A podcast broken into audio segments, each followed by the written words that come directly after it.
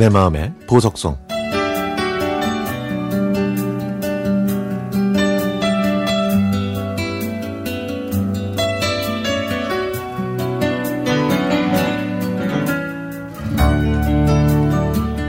(1970년대까지만) 해도 가족이 많고 먹을 게 부족한 집이 많았죠.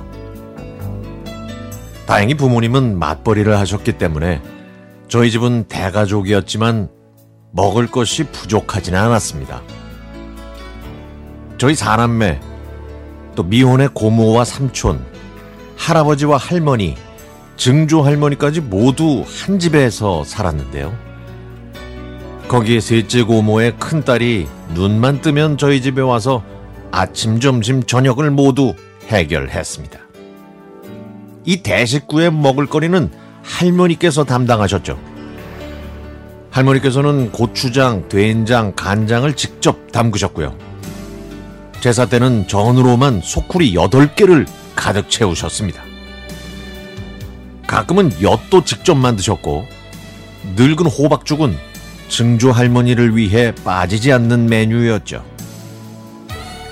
김장 때는 배추 800포기 800포기 여기에 동치미와 알타리, 깍두기까지 아, 어린 제가 봐도 정말 큰 살림살이였습니다.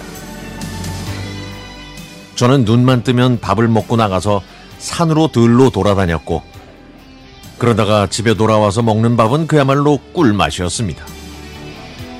그렇게 밥을 먹어도 돌아서면 배가 고프던 그 시절. 가을이 되면 저희 간, 간식은 늘 삶은 고구마와 동치미였습니다. 저는 푹 삶은 물고구마보다 쫀득쫀득한 구운 고구마를 더 좋아했지만 할머니께서는 항상 물고구마로 해주셨죠. 어느 날 사촌 동생과 숨바꼭질을 하다가 저는 지하실에 숨었는데요. 옛날 집 지하에는 대부분 보일러실이 있어서 겨울 살림들을 지하실에 한가득 쌓아놓고 있었습니다. 그곳에서 고구마 상자를 발견한 저는 고구마를 구워 먹기로 했죠.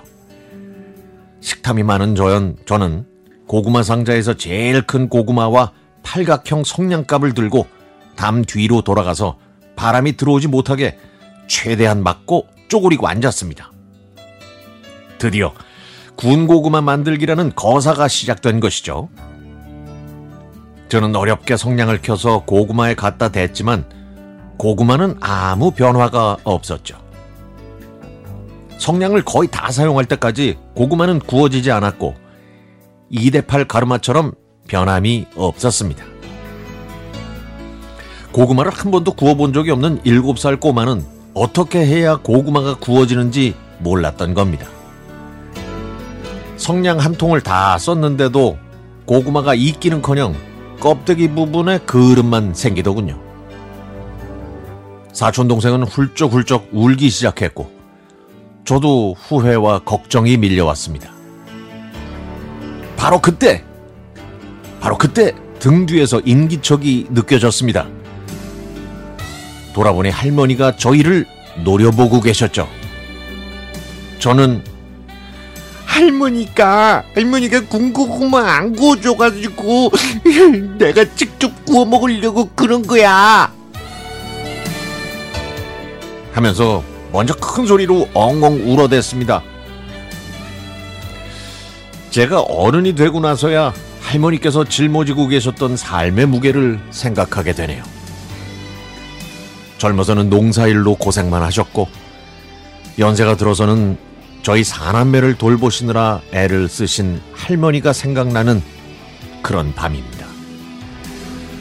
뭘 해주셔도 꿀맛 같았던 할머니의 음식들. 저를 노려보셨던 할머니의 매서운 눈. 저 깊은 곳에서 느껴졌던 애잔함.